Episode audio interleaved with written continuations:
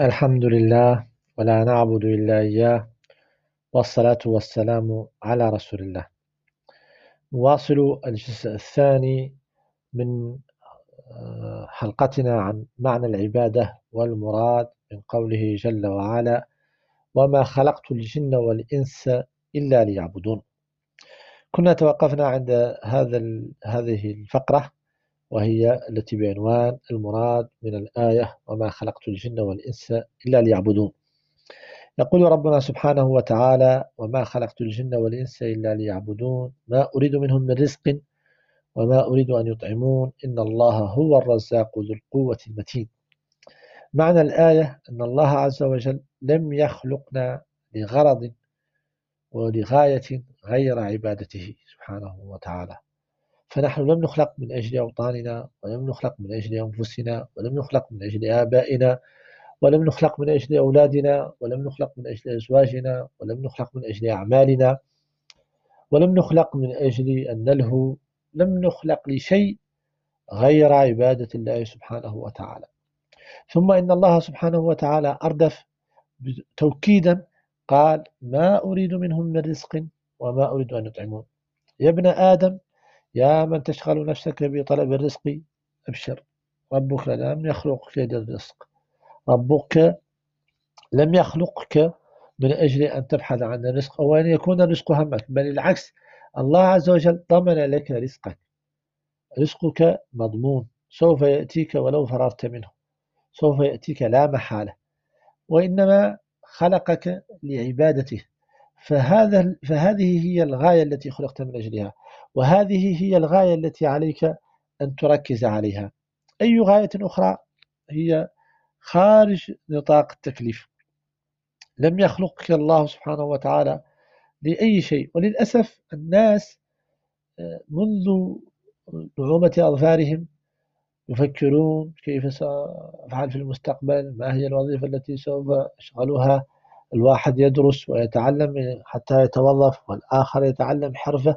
كل هذا من أجل أن يكسبوا المال. وكأنما حياتهم تدور حول كسب المال أو أن الله سبحانه وتعالى خلقهم من أجل كسب المال. هذا غير صحيح. الله عز وجل قال أنه لم يخلقنا إلا لعبادته وحده. وهذا ما علينا أن نفهمه.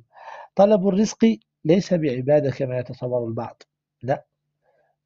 يمكننا أن نتكسب ولكن لا تكون هي الهدف. نتكسب لسد الرمق ولسد حاجياتنا الضرورية ولكن ليس هي ليس هو الهدف. الكثير من الناس اليوم هدفه جمع المال ثم المال ثم المال. نسأل الله السلامة والعافية. أصلا الرزق عند الله عز وجل. الله عز وجل يقول في سورة العنكبوت وكأي من دابة لا تحمل رزقها. الله يرزقها وإياكم وهو السميع العليم. ويقول في فاطر ما يفتح الله للناس من رحمة فلا ممسك لها وما يمسك فلا مرسل له من بعده وهو العزيز الحكيم. يا أيها الناس اذكروا نعمة الله عليكم هل من خالق غير الله يرزقكم من السماء والأرض؟ لا إله إلا هو فأنا تؤفكون. إذا موضوع الرزق أو أن يكون الشغل الشاغل هذا ليس الغاية التي خلقنا من أجلها وإنما خلقنا من أجل غاية واحدة وهي طاعة الله عبادة الله يعني طاعة الله الخضوع له جل جلاله. آه، بعد هذا سوف نتعرف على أنواع العبادة. فقد قلنا آنفا أن العبادة هي الخضوع والطاعة وهي لله بشكل متواصل. وهذا يعني أنه يمكن أن نقسمها عمليا إلى ثلاثة أقسام. عبادة قلبية تؤدى بالقلب مثل الذكر والخشية والحب في الله والبغض في الله والخوف من الله والتوكل على الله واستشعار معية الله عز وجل ومراقبة الله عز وجل في كل حين. العبادة باللسان وهي العبادات التي تؤدى باللسان وتشتمل على قراءة القرآن وعلى الأمر بالمعروف والنهي عن المنكر وعلى قول الحسن للناس كما أمر الله عز وجل وقال فقال وقولوا للناس حسنا. العبادة بالجوارح وهي الأعمال التي تبرز الخضوع والتذلل لله بالجسد مثل الصوم والصلاة والجهاد في سبيل الله والتحرك في سبيل الله وما إلى ذلك. شروط قبول العبادة وهذه نقطة في غاية الأهمية. شروط قبول العبادة. للعبادة شرطين.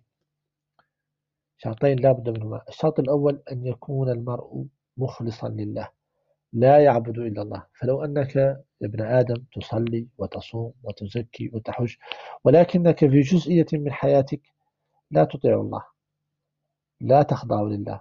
مثلا آه، الله عندك في البيت وفي المسجد وفي كل لكن العمل ما له دخل به الله فأنت مشرك. إذا مسك إذا صرفت أي شيء من حياتك لغير الله عز وجل فأنت مشرك. ولن ينفعك تلك الأعمال الأخرى التي قمت بها. ولذلك الله عز وجل قال وقدمنا إلى ما عملوا من عمل فجعلناه هباء منثورا. وقال سبحانه وتعالى آه، في المائدة بعد أعوذ بالله من الشيطان الرجيم إنه من يشرك بالله فقد حرم الله عليه الجنة ومأواه النار وما للظالمين من أنصار. الأمر الثالث أن الأمر الثاني يعني الشرط الثاني أن تؤدى العبادة كما أمر الله. يعني أن ننفذ الأمر كما أمر الله دون زيادة أو نقصان. فمثلا الواحد يصلي الظهر فلا يقول أنا سوف أصلي الظهر خمس ركعات أو عشر ركعات تقربا إلى الله. لا يجب أن تصليه أربع ركعات كما أمر الله. لا تزيد ولا تنقص عما أمرك الله به. آه، بعد أن فهمنا هذا سوف نتحدث عن تحريف معنى العبادة وما نجمع عنه من أمر خطير. إن معاني العبادة السابقة ذكرها والمتجلية في آه، معانيه في القرآن كما رأيناها في الجزء الأول والتي من أجلها خلقنا. إذا تم تحريفها سوف آه، يضيع المرء.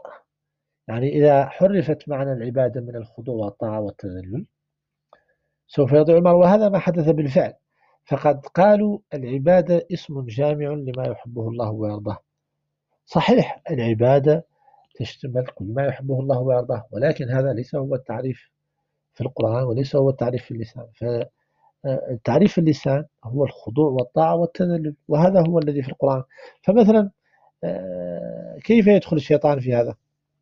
هم عندما تسمع كل ما اسم جامع لما يحبه الله ويرضاه آه، يأتي في ذهنك آه، الجهاد في سبيل الله الصلاة الصوم الزكاة تأتي في ذهنك مجموعة من الشعائر أمر الله بها ولكن لا يأتي في ذهنك مطلق الخضوع والطاعة والتذلل ولا يأتي في ذهنك أنك إذا خضعت لغير الله أنت مشرك وهذا هو الحال اليوم. اليوم الناس إذا قلت لها أنتم تعبدون الدولة أنتم تعبدون تراثكم يقولون لك لا نحن لا نعبده لا نعبد الدولة ولا نعبد القانون. بدليل أننا لا نصلي للقانون ولا نزكي له. وهذا غلط. فخضوعكم للقانون وطاعتكم للقانون وطاعتكم للتراث هذا في حد ذاته عبادة. صحيح أنتم لا تسمونها عبادة لأنكم تجهلون معنى العبادة. لأنهم قالوا لكم العبادة اسم جامع لما يحبه الله ويرضاه وهذا التعريف لا تجدون فيه أن الخضوع للقانون عبادة للقانون وبالتالي كفر بالله نسأل الله السلامة والعافية.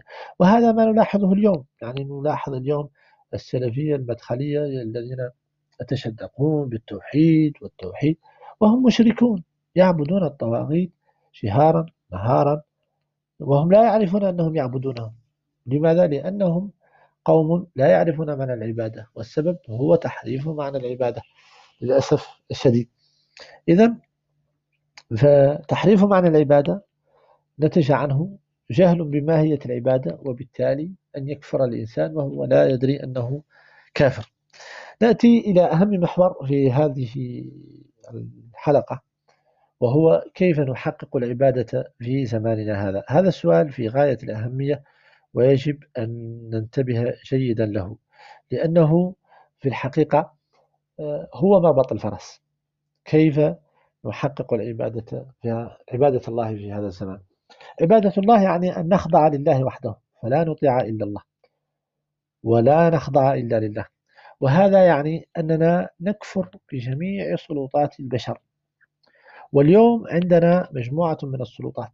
عندنا الدولة سلطة. تحكم وتأمر بغير إذن الله عز وجل فهي لا تحكم بشرع الله.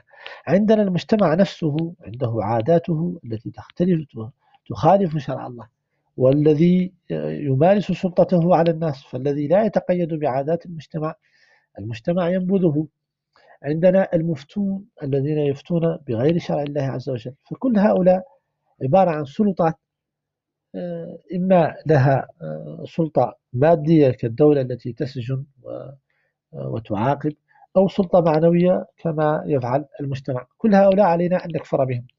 أولا ونسلم لله سبحانه وتعالى وحده. فلا نخضع إلا له. هذا يعني مواجهة كل الناس. هذا يعني مواجهة العالم كله. حتى نحقق العبادة.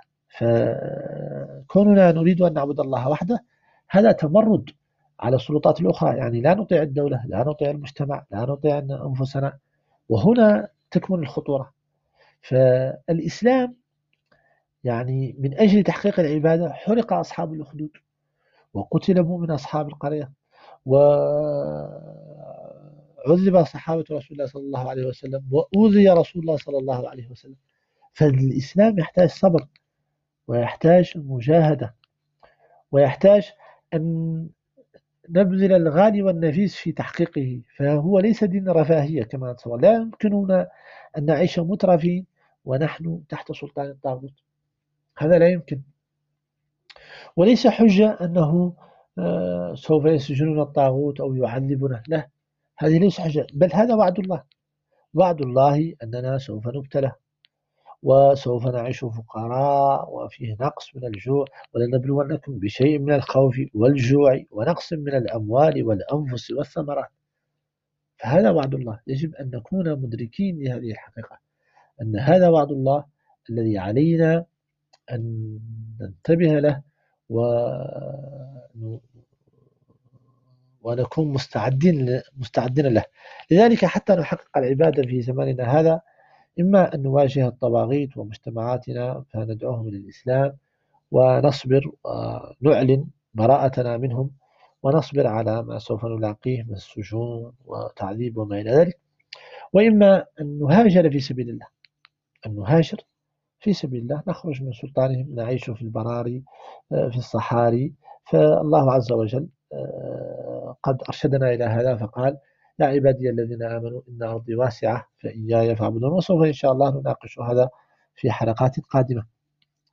أما أن نبقى ونقول والله نحن مستضعفين فهذه ليست حجة. والله عز وجل رد على أهلها إن الذين توفاهم الملائكة ظالمي أنفسهم قالوا فيما كنتم قالوا كنا مستضعفين في الأرض. قالوا ألم تكن أرض الله واسعة فتهاجروا فيها فأولئك مأواهم جهنم وساءت مصيرا فأولئك مأواهم جهنم وساءت مصيرا. نسأل الله السلامة والعافية. فلا بد وحتما لا بد من المواجهة. يستثني الله عز وجل نوعا واحدا من البشر وهو المستضعفين من الرجال والنساء والولدان أي الذين هم فعلا ضعفاء كأصحاب العاهات العميان آه، الشيوخ آه، في السن مثلا أو الشخص الضعيف فعلا. وبشرط آه، وبشرطين أيضا مع أنه ضعيف يجب أن يكون لا يستطيع حيلة ولا يهتدي سبيلا فإذا كان يستطيع أن يهاجر ولو هو ضعيف لا يسقط عنه لا تسقط عنه الهجرة. هؤلاء فقط هم من عذرهم الله. أما أن تكون شابا جلدا قوي البنية وتظن أنه يجوز, لك أن تسكت على الطاغوت أو أن تعيش مترفا في ظل الطاغوت دون أن, أن تعلن براءتك منه وتدعوه إلى الإسلام فأنت بهذا تخدع نفسك وتكذب نفسك. أه وصلنا لخاتمة هذه الحلقة وإن شاء الله في الحلقات القادمة سوف نناقش هذه المفاهيم أه مفهوما مفهوما حتى تكون الصورة واضحة. جعلني الله وإياكم ممن يستمعون القول فيتبعون أحسنه. والسلام عليكم ورحمة الله وبركاته.